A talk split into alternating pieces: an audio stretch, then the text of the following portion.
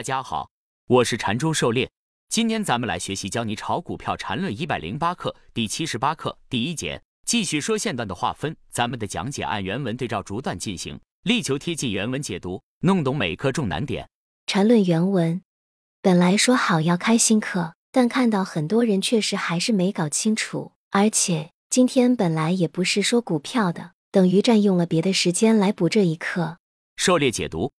有不少人认为后期禅师因为过分纠结于笔段的完美，导致内容无法正常推进。怎么说呢？本身要寻求一种底层完美划分的设计方案就很难，越是底层，变化越快，波动越大，各种奇怪复杂的情况都会出现。要给出合理的划分标准，既要兼顾时间上的考量，又要兼顾空间上力度，还要确保稳定性和划分的唯一性以及用户的可操作性等。所以禅师才在此花费不少精力来完善笔段，主要还是为我们殚精竭虑的着想。虽然分笔线段划分标准目前存在些许细节上的争议，但它仍是一个近乎完美的方案。目前还找不出更好的替代方案。禅师为了让大家更好的掌握线段划分，多次补课来详细讲解，真是用心良苦。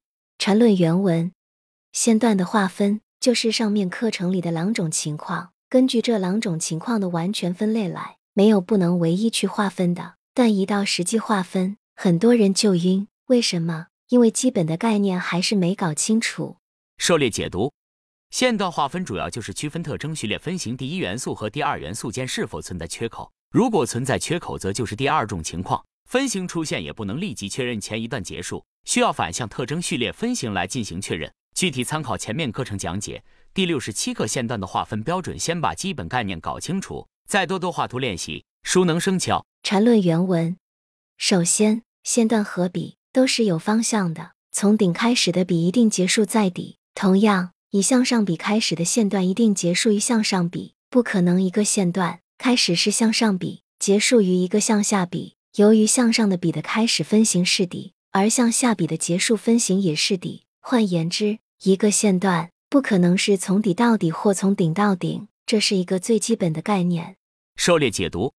分笔线段都是为了实现高低点的划分，高点的转折就是顶分型，低点的转折就是底分型。笔与笔之间的连接处也是分型，线段也都是奇数笔构成的。同样是从低到高或者从高到低，不会出现两顶或两底相连的情况。如下图所示，有人曾问过，会不会出现方框内三个向上笔或三个向下笔构成的段？这纯粹是个人臆想出来的问题，因为不存在这样的三笔。按照笔定义，这样同向的三笔其实就是一笔而已。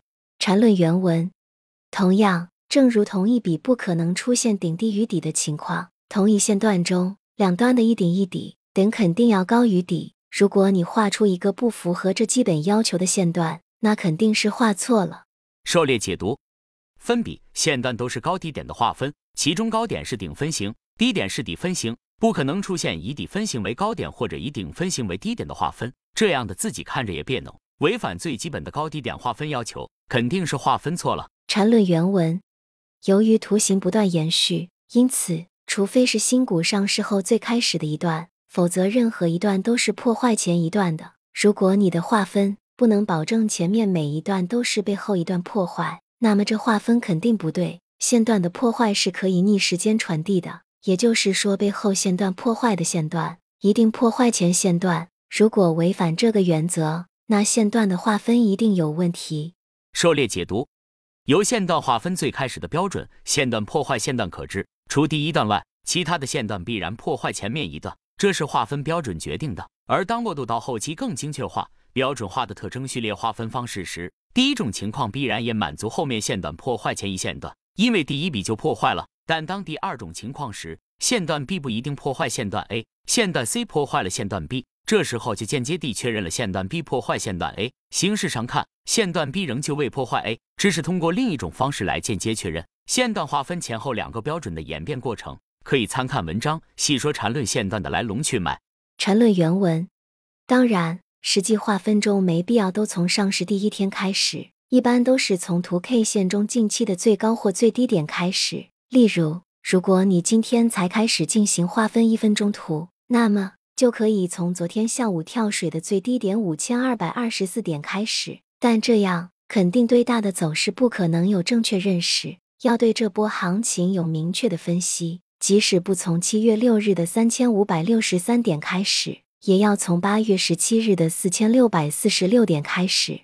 狩猎解读：从什么时候开始递归？经常有人问这个问题，这里禅师就给出了明确的答案。要明白递归的意义，就是确定走势的精确级别。当然，从头开始是最准确的，但这样要累死也完全没必要。一般的，我们只关注最近一段时间的走势情况，从近期一个明显的高低分界点开始递归就可以了。这样只关心高低点以来的这段走势就足够用来分析判断，完成近期操作了。注意禅师给的几个点，如果结合近期上证五十指数，可以选择几个关键的高低点位开始递归分析。比如从二零二一年十二月十三日的三千四百二十八点七四开始分析十二月份开始的这段下跌走势，或者从近期低点二千六百八十八点七开始分析最近一段反弹走势。起始点选择不同，关注点也不同。缠论原文：选择好了开始点，就可以进行分段了。如果熟练了，就可以直接分段。因为分型比都可以心算就知道，直接就可以进行分段。